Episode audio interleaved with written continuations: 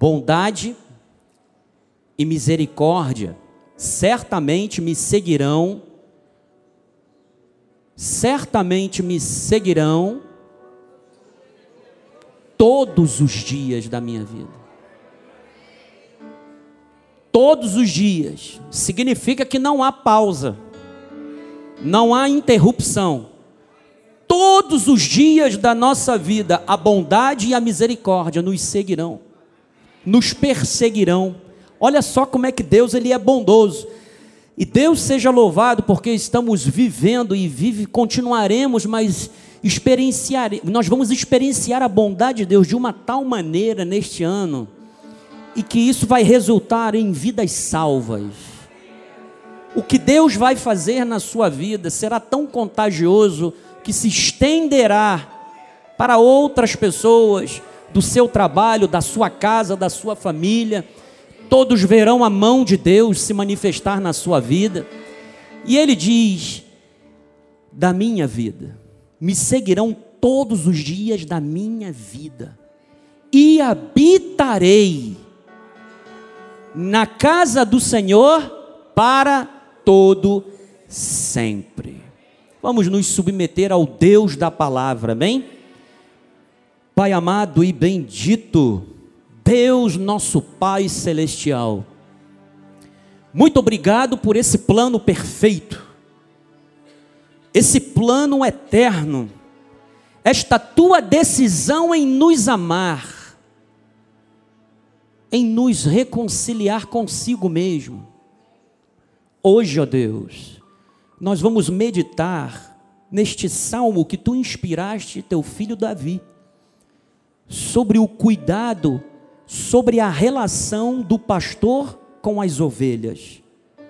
O que nós te pedimos nesta noite é que a nossa mente esteja totalmente tranquila, serena, para absorvermos o que Deus, o que o Senhor falará nesta noite. Testifica com o nosso espírito que nós, ao conferirmos coisas espirituais com espirituais, o Senhor renove a esperança e o Senhor venha incutir na nossa mente que nós, todos os dias, decidiremos de que o Senhor é o nosso pastor para que nós possamos enxergar a bondade e a misericórdia todos os dias da nossa vida.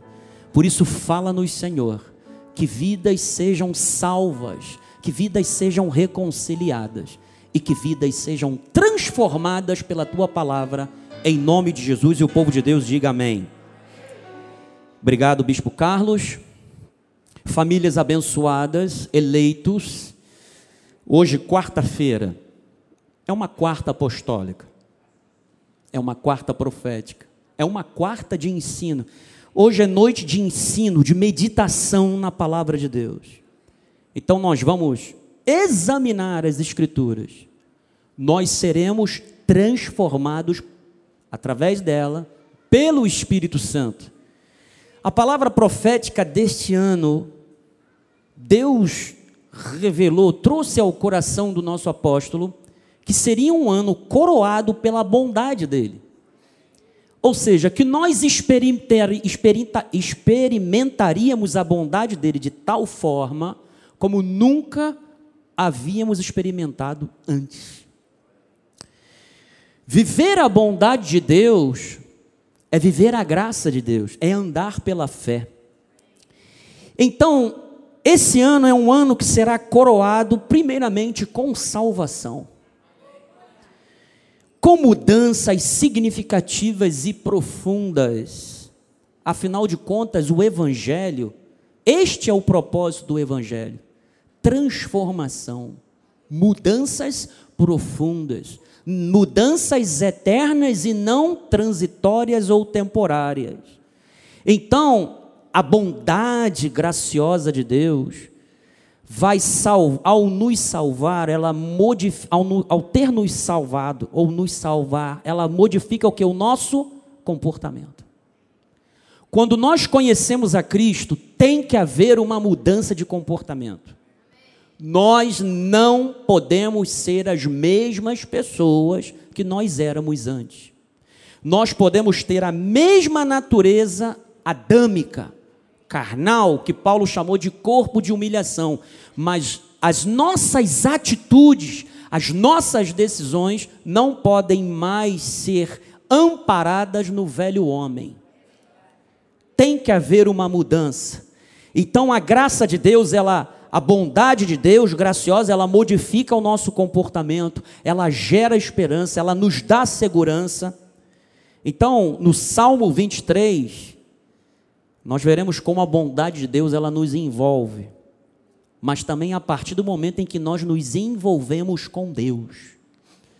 Não pense você que só porque Jesus fez tudo na cruz do Calvário que não há mais nada para ser feito da nossa parte. Viver pela fé é você estar envolvido com Deus. Viver pela fé é você tomar decisões por causa do amor que você tem por Ele.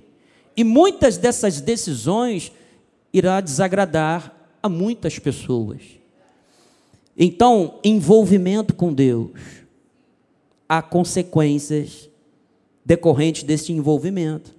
E também há uma necessidade de nós nos mantermos conectados com Deus, para vermos essa de forma visível essa sua bondade que nos conduz à vitória. Então, primeiro lugar, vamos olhar o ambiente aqui de Davi, deserto. O pastor ele tinha que acordar de madrugada, bem cedo, porque o calor da Palestina, do deserto, era muito grande. Então ele tinha que fazer com que as ovelhas o acompanhassem. E eles saíam de madrugada. Então, o Salmo 23, Davi, ele simplesmente retrata o relacionamento de Deus com o seu povo. E ele compara a de um pastor com as suas ovelhas. Então, no versículo 1 do Salmo 23, ele diz: O Senhor é o meu pastor. Ele está dizendo: Adonai Roi. Adonai Roi significa Roi, pastor, mas da raiz da palavra amigo íntimo. Então, Davi está dizendo o seguinte: O Senhor é o meu amigo íntimo. Então, um dos, um, uma das facetas do relacionamento do pastor com a ovelha é algo muito sério ele diz que o Senhor é o meu pastor, ele é meu amigo íntimo, por isso nada me faltará. Então ele diz o seguinte: que a relação do pastor com as ovelhas é uma relação que traz segurança, porque traz um sentimento de pertença. Nós pertencemos ao bom pastor. Um dia nós ouvimos a sua voz quando nós estávamos nas trevas quando nós estávamos fora da vontade de Deus, quando nós éramos inimigos de Deus, mas Ele é o bom pastor. E o Espírito Santo simplesmente preparou a nossa, o nosso ouvido, o nosso tímpano ovelino, para um momento em que é designado e determinado por Deus, que é o dia ou o momento da nossa reconciliação com Ele. Então eu aprendo, amado, que eu não sou, eu não serei mais a mesma pessoa de antes, porque há uma transformação em andamento. Porque ele é o meu pastor, ele não está o meu pastor. Veja, Davi, ele disse: Volta, Joás. Ele disse: O Senhor é o meu pastor. Quem é ou quem tem sido o teu pastor? Todos os dias, amado, nós temos que ter esta decisão aqui. O Senhor é o meu pastor. O pastor de muitos lá fora é um governo. O pastor de muitos lá fora é alguém que não é o Senhor. E muitas das vezes esses que se proclamam ou se intitulam auto-pastores de si mesmos, eles têm falta de tudo. Mas aqueles que fazem do Senhor o seu pastor, não terão falta de nada.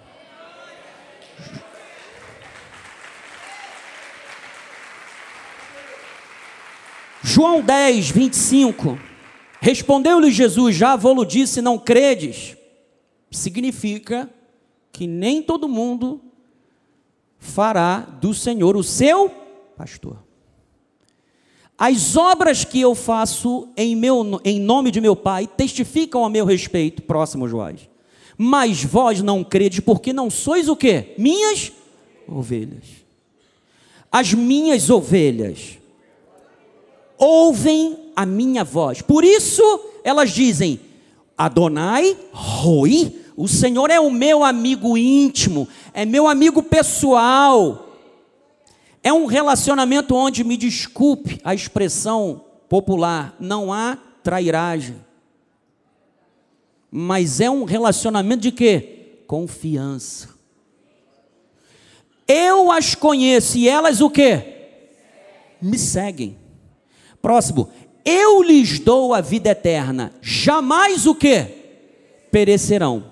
E ninguém as arrebatará da minha mão. Versículo 29 aquilo que meu pai me deu é o que? Maior do que tudo. E da mão do pai, ninguém pode arrebatar. Agora preste atenção numa coisa. Quando nós lemos o Senhor é o meu pastor, nada me faltará, isto não significa que eu terei o que eu quiser, ok? Deus não cria filhos mimados. Se Deus me desse tudo o que eu pedisse em oração, eu não estaria aqui, pode ter certeza disso. Se Deus me desse tudo o que eu queria em oração, eu não estaria aqui hoje. Mas graças a Deus, que Deus me deu muito mais do que eu esperava que eu poderia ter.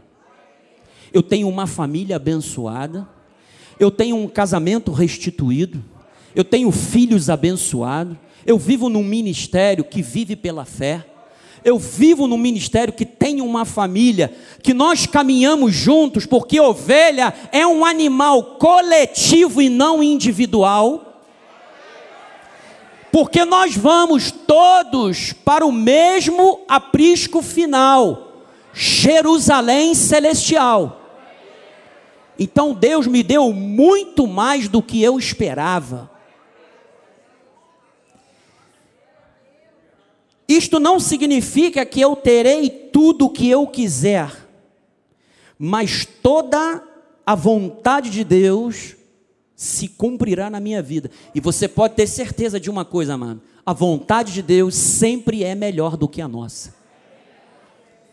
Então eu posso dizer o seguinte: de nada terei falta, ainda que eu não tenha tudo. Eu posso não ter tudo na vida, mas você já ouviu isso? Eu amo tudo que eu tenho. Se envolver com Deus te traz o que? Maturidade. Você precisa, a cada dia, nesse envolvimento com Deus, conhecer mais desse pastor. Lembra do que Pedro disse? Antes de tudo, crescei na graça e no conhecimento de nosso Senhor e Salvador o que? Jesus Cristo. Então, muitos lá fora não conhecem esse pastor que nós já temos em intimidade, que é o nosso amigo íntimo. Ah, eu me lembro de um pregador falando isso daqui, que teve um concurso numa rádio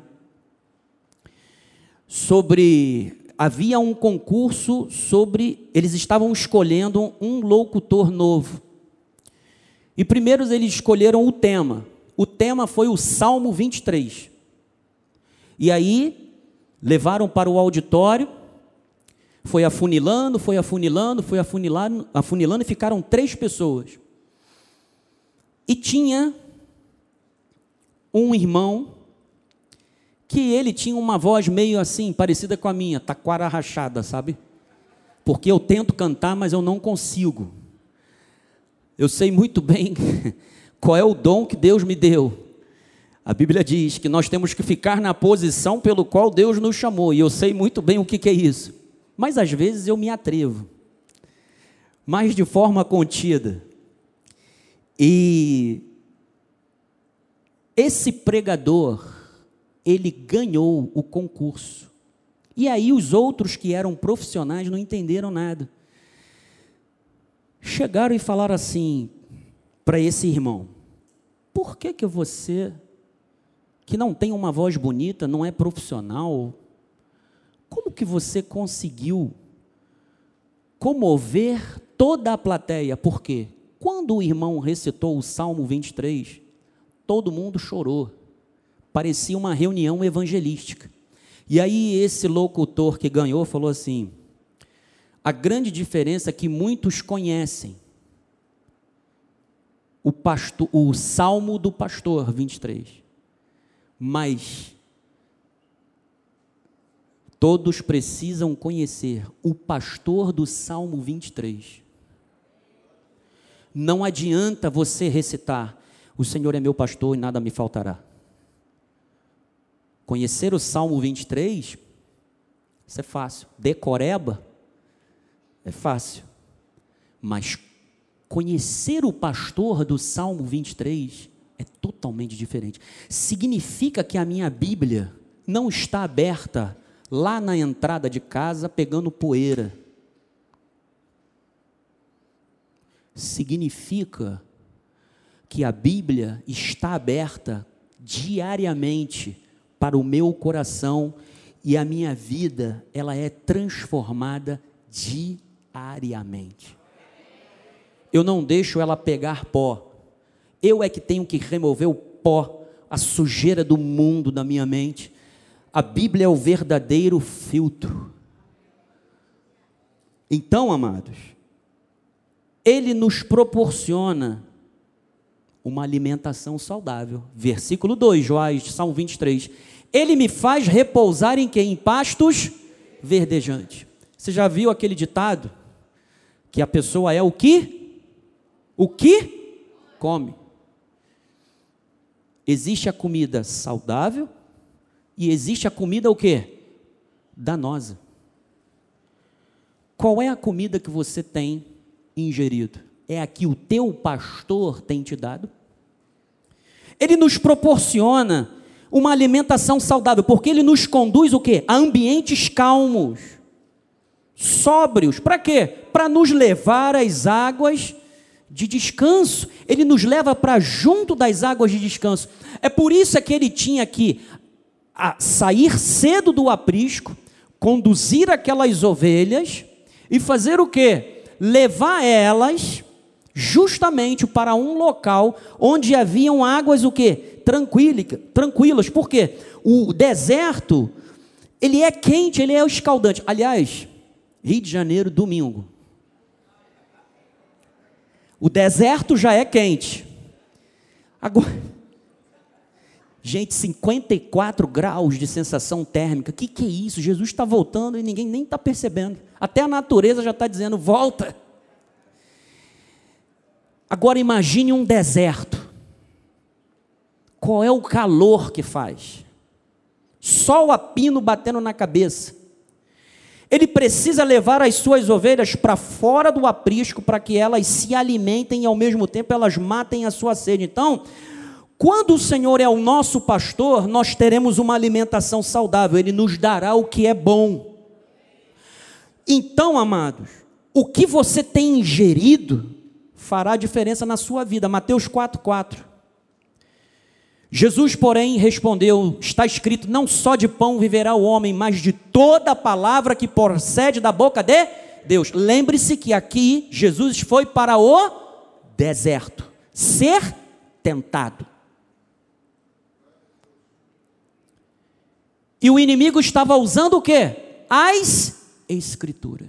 Se tu és o filho de Deus, transforma essas pedras aqui em pães.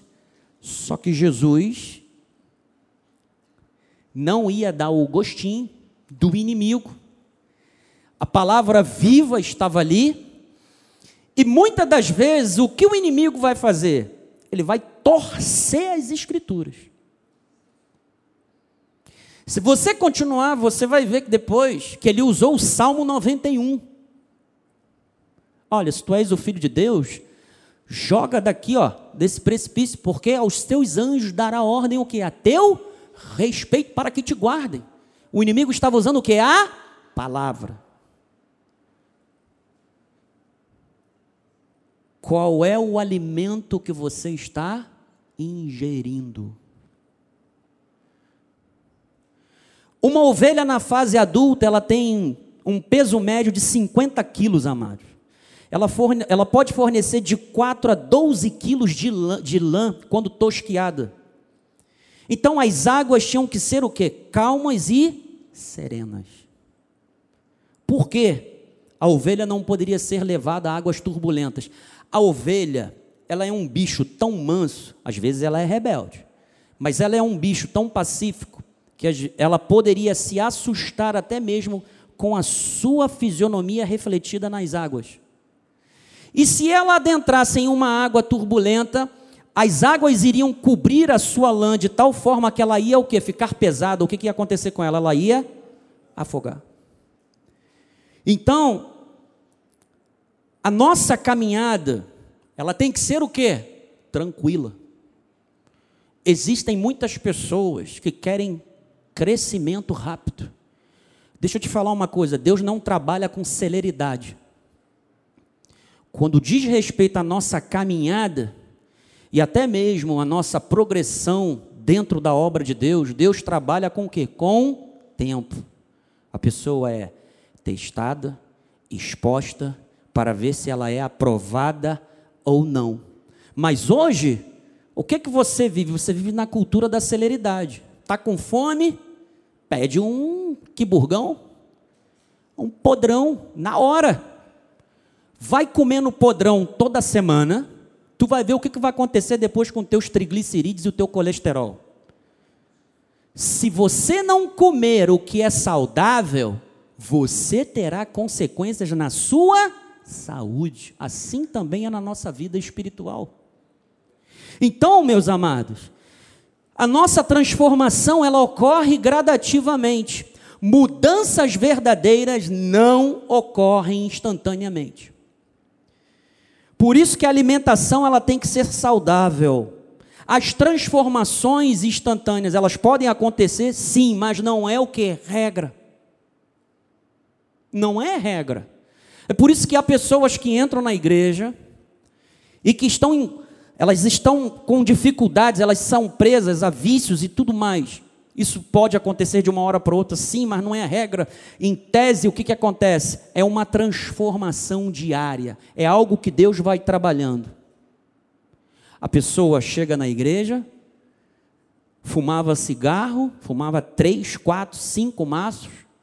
Passado um tempo, ela já não está fumando quase nada, depois ela não está fumando mais nenhum. Agora, o que não pode é aquele que o apóstolo sempre fala, né? Que o irmão, uma vez, foi falar com ele, entrou com um problema do vício, de cigarro, e continuava fumando cigarro da mesma forma, e já tinha bastante tempo dentro da igreja. Isso não pode acontecer, amado.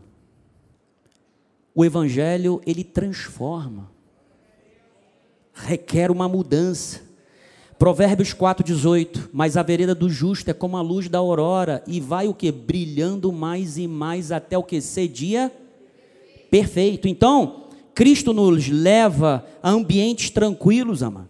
O cristão começa a ter essa tranquilidade, isso passa a modificar o comportamento dele.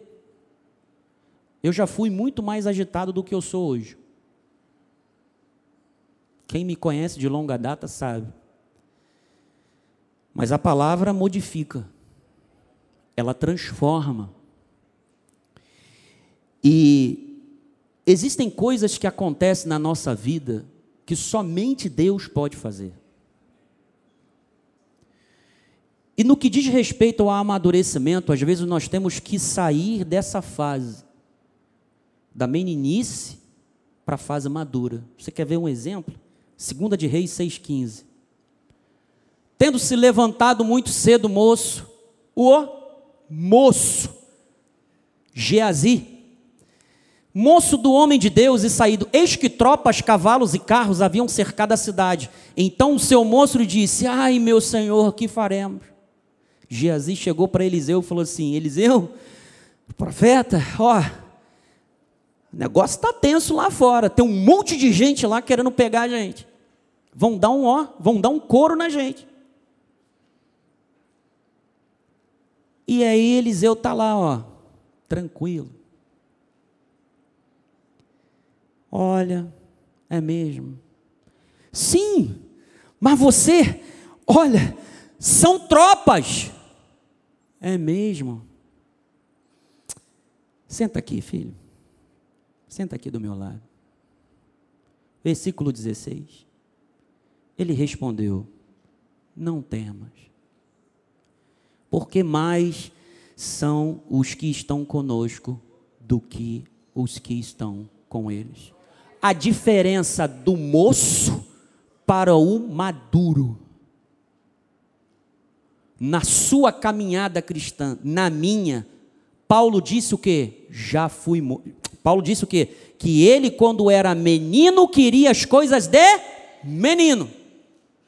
Mas quando ele se tornou adulto, ele desistiu do que? Das coisas de menino.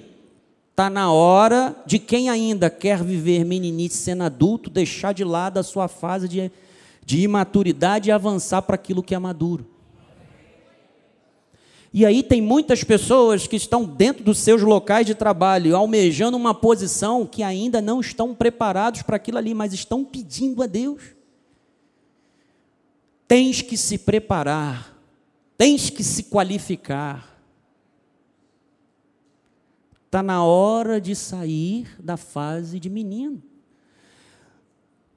Eliseu, tem uma galera lá fora, vamos ser linchados. Fica tranquilo. Não se desespera. Maior, mais são os que estão conosco do que os que estão com o quê? Com eles. Fica tranquilo. Quer ver? 17. Orou Eliseu e disse: Senhor, peço-te que abras o quê? Os olhos para que veja. O Senhor abriu os olhos de quem? Do moço. Não abriu os olhos dos outros não, foi o de Geazi. E ele viu que o monte estava cheio de quê? Cavalos e carros de fogo em redor de Eliseu. Aí Geazi, ah, é assim? Aí, pode vir. Aí negada, vem.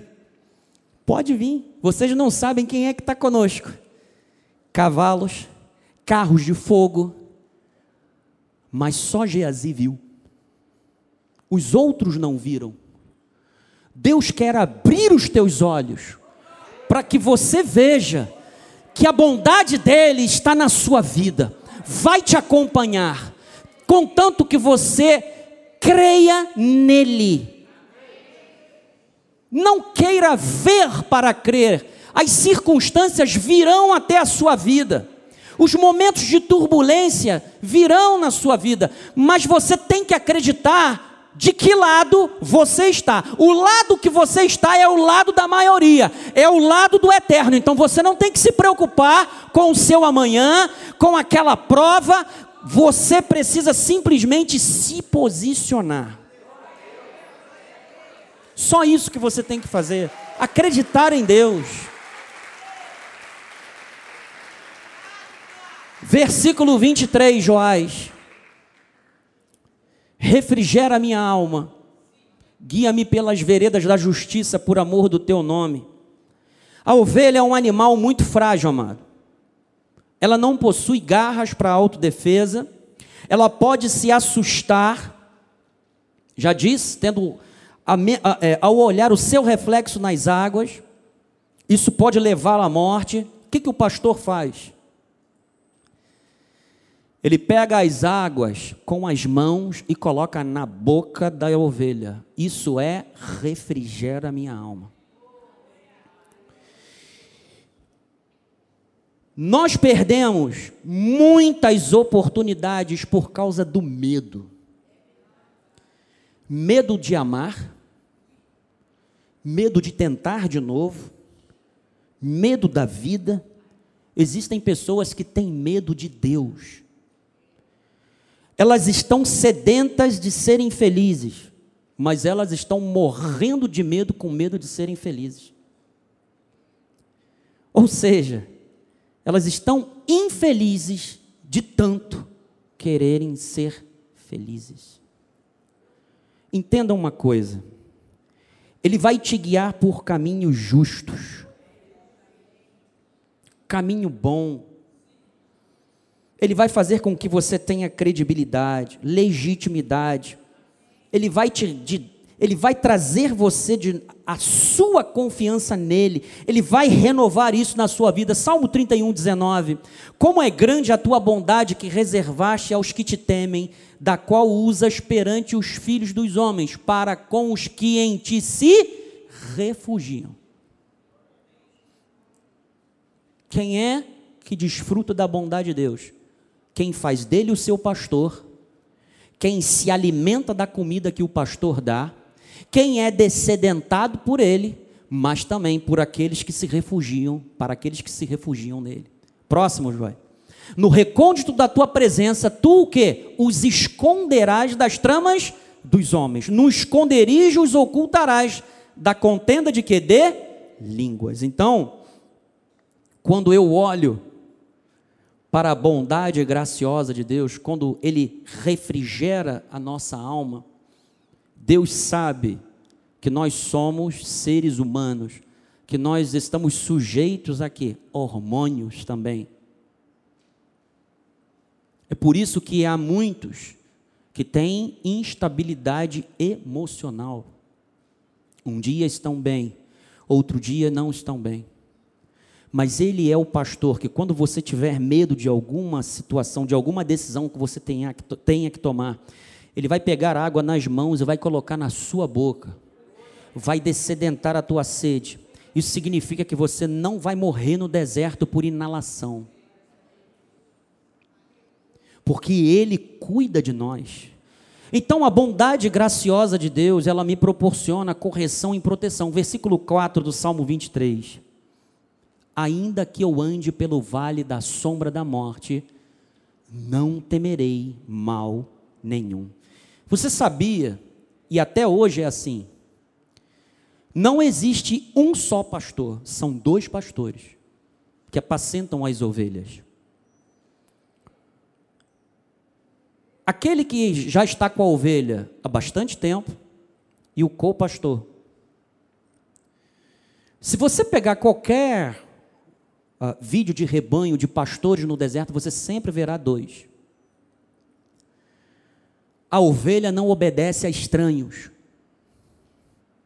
A ovelha é um animal que desenvolve um relacionamento com o seu pastor. Quando um pastor estranho tenta apacentá-la, elas não se alimentam, elas não bebem água, elas entram em depressão. Olha que coisa incrível, um animal.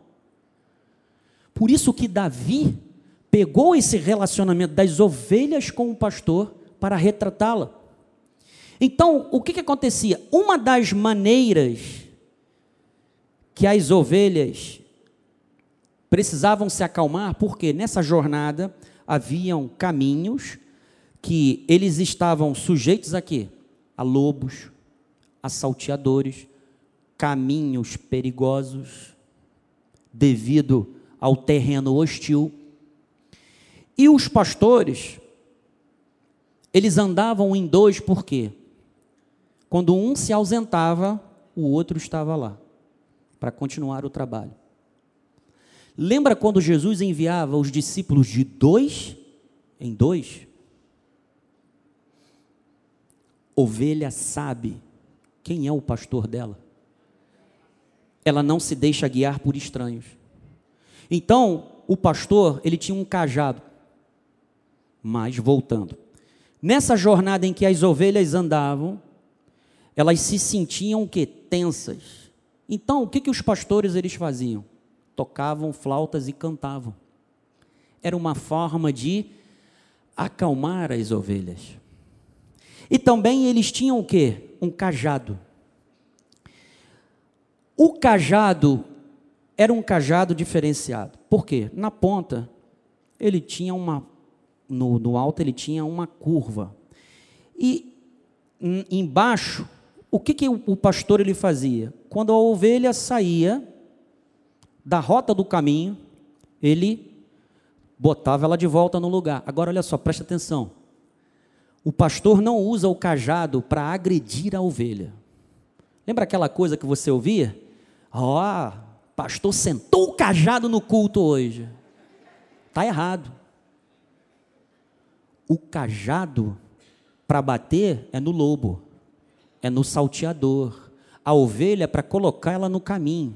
E quando ela caminha em algum buraco ou alguma fenda, a parte curva era justamente para ele puxar. Quando o buraco era mais do que meio braço dele, ele usava esse cajado para trazer de volta a ovelha.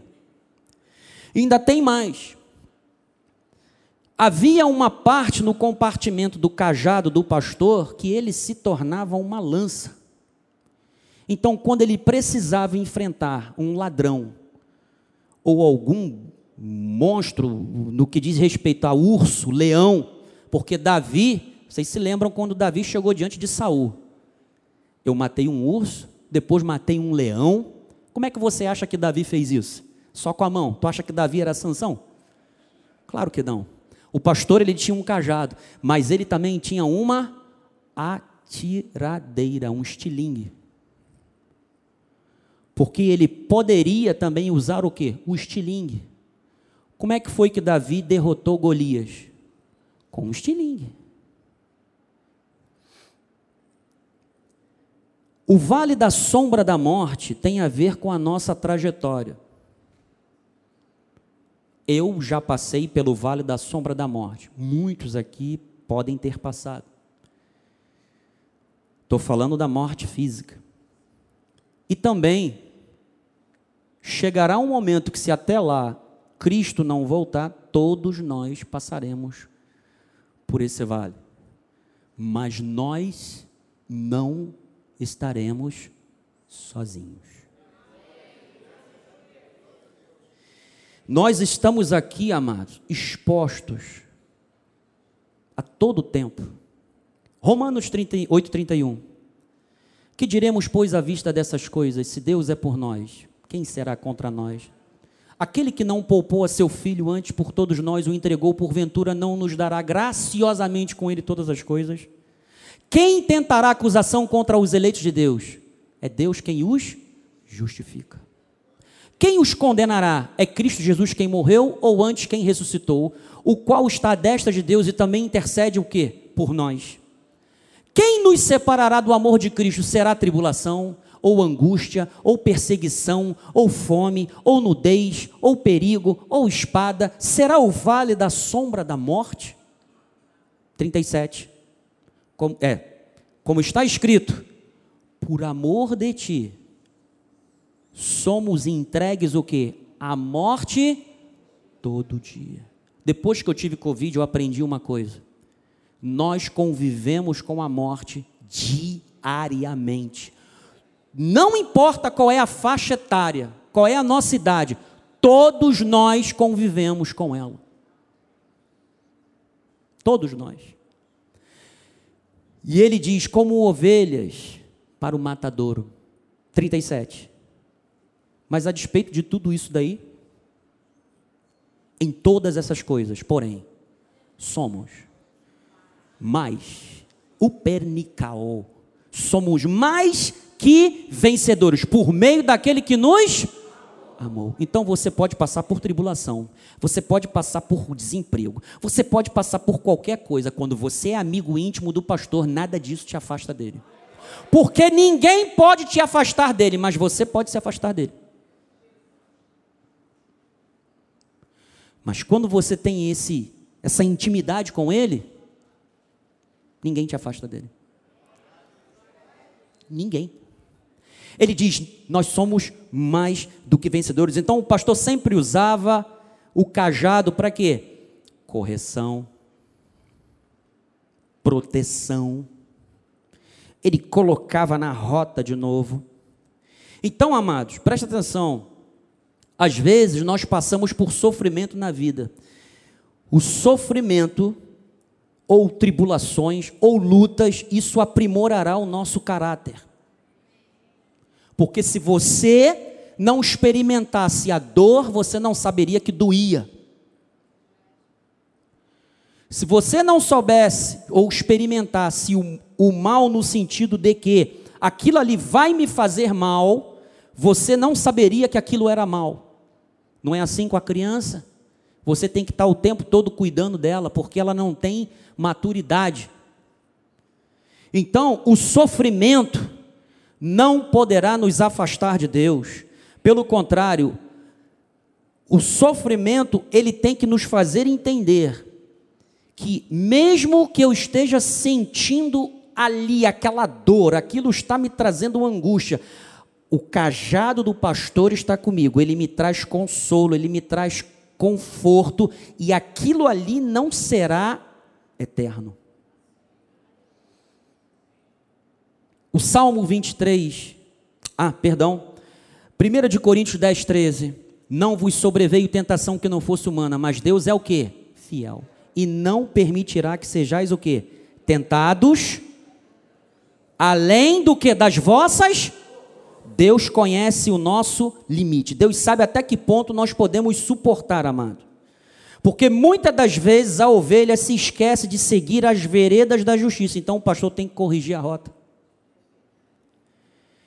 E o Salmo 23, 5, versículo 5 diz: Preparas-me uma mesa na presença dos meus adversários unges-me a cabeça com óleo, já estamos chegando no final. O meu cálice transborda. Deus nos manterá o quê? Calmos. Pois é Ele quem nos dá a certeza da vitória. Ele nos proporcionará o quê? Um, proporcionará o? Um banquete real. Judeu não comia à mesa com estranho. Só comia com quem? Parente pessoas próximas, amigos íntimos.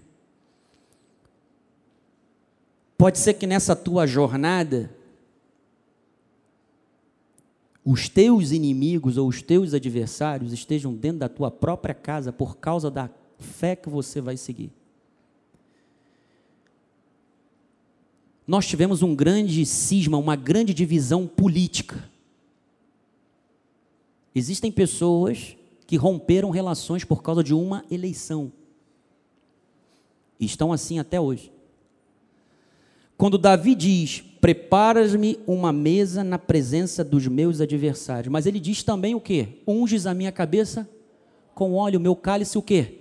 Transborda. Isto significa o que, amados? A unção de Deus na sua vida vai trazer conhecimento não somente para você, mas vai transbordar para aqueles que estão do seu lado. Então, a bondade de Deus, ela é graciosa, por quê? Versículo 6. 23, 6, Joás. Passa esse, Joás. Isso. Bondade e misericórdia certamente me seguirão todos os dias da minha vida. Tá. E aí o salmista está dizendo o quê? Que quando eu sigo pelo caminho da justiça, eu sou seguido pela bondade graciosa de Deus. Salmo 66, 65, 11. Coroas o ano da tua bondade, as tuas pegadas destilam o quê? Fartura. Versículo 12. Destilam sobre as pastagens do deserto de júbilo, se revestem os outeiros. Ou seja, envolvido com Deus e por Deus. Seguir as pegadas. Quando eu olho essa palavra bondade do hebraico, ela é tove. Tov significa o quê? O bem prático, econômico, material, o bem no sentido abstrato de possuir, a bondade moral, o bem filosófico. Aqui Davi está dizendo que Deus ele é agradável e é amável aos sentidos. Ou seja, Deus ele é da mais alta índole, ele é a perfeição do caráter. Ele é valioso, ele é um bem apropriado, ele é conveniente. Deus é bom no sentido de ser o melhor. Ele é bom porque nos traz também a felicidade, ele nos dá boa compreensão, ele é generoso, ele é o único ser que é bom, ele tem em si toda a bondade. Deus não depende de ninguém para ser bom. Lucas 18, 18. Certo homem de posição perguntou-lhe: Bom mestre, que farei para herdar a vida eterna? Respondeu-lhe Jesus: Por que me chamas bom? Ninguém é bom senão um que é quem? Deus. Então, amado, toda a bondade que existe no homem é, uma, é um simples sopro da sua bondade sobre eles. Sendo tão bom que não recebe nada em troca. A bondade de Deus é pura, é perfeita, é a única prerrogativa de Deus, o seu caráter ele é genuíno. Salmo 86, 5. Pois tu, Senhor, és bom e compassivo, abundante em benignidade para com todos os que te invocam. A sua bondade e misericórdia tem que gerar em nós o que? Alegria, rendei graças ao Senhor, porque Ele é bom, porque a sua misericórdia dura o que? Para sempre. Então, amados, Preste atenção numa coisa: Davi conectou bondade e misericórdia com Deus como se fosse uma só, inseparáveis.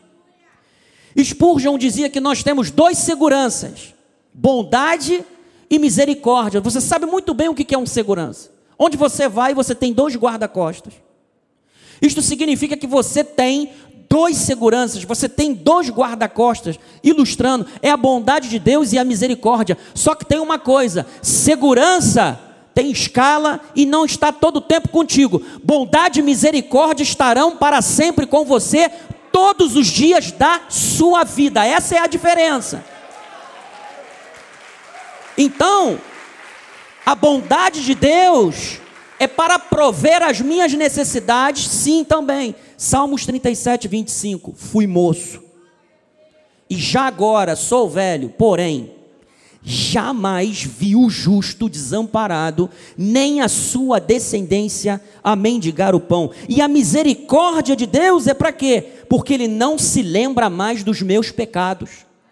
Quem, ó Deus, é semelhante a ti, que perdoas a iniquidade e te esqueces da transgressão do restante da tua herança? O Senhor não retém a sua ira para sempre, porque Deus tem prazer o que na sua misericórdia. Tornará a ter compaixão de nós, pisará aos pés as nossas iniquidades e lançará todos os nossos pecados onde? Nas profundezas do mar. Então, bondade. Deus ele provê para as nossas necessidades. Misericórdia significa que ele não se lembra mais dos nossos pecados. Agora a NVI, porque ele diz no versículo 6 que habitarei para sempre na casa do Senhor. Na NVI diz que a bondade e a fidelidade acompanharão todos os dias da nossa vida e voltarei à casa do Senhor. Por que isso? Enquanto eu viver. Por que isso? Nós precisamos nos manter conectados com Deus. Quando nós permanecemos conectados com Deus, nós decidimos permanecer nele. Habitar é diferente de morar. Morar, amado, é eventual. Eu moro de aluguel. É eventual. Não é uma residência fixa. Habitar é fixo é residência fixa. Então, quando você olha para essa palavra voltar, habitar, é somente três, três letrinhas. É um shin, é um vav e um bet. Por quê? São traduzidos no sentido de ser um habitante. Retornar no sentido de ir ou voltar a um lugar, condição ou atividade onde alguém esteve antes. E quando você olha para o sentido figurado no hebraico, essa palavra ela fala de uma alteração de essência, de perder a sua natureza original. Ou seja, uma fala de arrependimento e a outra fala de quê? De retorno. Arrependimento e retorno. Retorno é quando eu e você decidimos retornar à casa de Deus, porque ali nós somos transformados. A nossa essência não é mais a que era antes, porque nós somos transformados por Deus. E nós também fugimos o que? Do pecado, porque é através da instrução de Deus que nós aprendemos o que? Que a bondade e a misericórdia nos acompanham, nos seguem por todos os dias da nossa vida. Então, amados, para você que nos assiste, se tiver alguém aqui dentro que ainda não foi reconciliado com Deus, retorno, arrependimento, Ovelhas são animais coletivos. Dada a sua natureza, elas não vivem bem sozinhas. Elas têm que conviver umas com as outras. Então, quando a bondade de Deus confere felicidade, sem que haja mérito para isso, a bondade de Deus se torna a graça de Deus. Quando ela confere felicidade contra o merecimento, significa que Deus age com misericórdia para com as nossas vidas. Quando Deus ele tolera a rebeldia, porque ele é longânimo. Quando Deus cumpre uma promessa, é porque ele é o que? Verdadeiro. E quando ele dá satisfação a uma pessoa pela qual ele não tem obrigação, significa que ele é amor. Então Calvino disse: tudo que é mal em mim, sou eu mesmo. Tudo que é bom em mim, não sou eu, é Cristo dentro de mim a bondade de Deus é muito mais do que nós experimentamos até ontem. Por isso é que nós vamos ver este ano coroado da bondade de Deus, porque nós seremos transformados de tal forma, amado, que nós nos apegaremos de tal forma a essa palavra, que nós vamos bradar todos os dias: O Senhor é o meu pastor por isso não terei falta de nada. Então, para terminar, Lucas 15, 3 a 7, talvez alguém esteja precisando retornar para a casa do Pai. E para encerrar, o pastor ele tinha que recontar as ovelhas. Toda hora ele tinha que recontar as ovelhas. Por quê? Por causa do ambiente. E quando ele sentia falta de uma, o que, que ele fazia? Ele ia atrás daquela que se desviou. Então Jesus lhes propôs esta parábola. Qual dentre vós é o homem que, possuindo cem ovelhas e perdendo uma delas, não deixa no deserto as noventa e nove e vai em busca da que se perdeu até? Ele vai em busca até encontrá-la. Ele não volta enquanto ele não a encontrar. Achando-a, põe sobre os ombros, cheio de júbilo. E indo para casa, reúne os amigos e vizinhos, dizendo-lhes: Alegrai-vos comigo, porque já achei a minha ovelha perdida.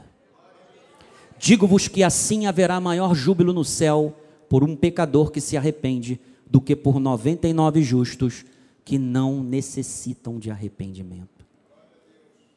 Se há alguém aqui entre nós que ainda não foi reconciliado com Deus, se há alguém que nos assiste que ainda não se decidiu, no sentido de que está afastado dos caminhos de Deus, saiba que o bom pastor está em busca de você e você está ouvindo esta palavra, você está ouvindo a sua voz, ele te achou. Então você que ainda não confessou a Cristo como teu Senhor e Salvador, arrependa-se. Arrependa-se dos seus pecados, para que a bondade e a misericórdia te acompanhem e tenha certeza que ela te seguirá todos os dias da sua vida. Conta você, ovelha de Jesus Mantenha-se firme na casa do Pai. Decida todos os dias voltar à casa do Pai para ser alimentado por Ele, porque Ele tem pastos verdejantes e águas tranquilas de descanso para as nossas vidas. Assim é a vontade de Deus para as nossas vidas, assim disse o Deus da palavra. Bispa Cristiane, perdão por eu ter passado um pouquinho. A bênção apostólica, e assim que a bispa Cristiane der a bênção apostólica, nós vamos terminar com um cântico, mas você tem liberdade para retornar à sua casa, em nome de Jesus. Amém. Que a graça de nosso Senhor Jesus Cristo, amor de Deus e as doces consolações do Espírito Santo estejam para sempre em nossas vidas. Damos ordens aos anjos de Deus que nos guarda e livre todos os nossos caminhos. Chegaremos em casa em paz e segurança e teremos um resto de semana abençoado em perfeita vitória, com o bom pastor guiando as nossas vidas. E nós, como ovelhas obedientes, seguiremos em paz e tranquilidade, sabendo que o Senhor tem toda a provisão para as nossas vidas, em nome de Jesus. Amém.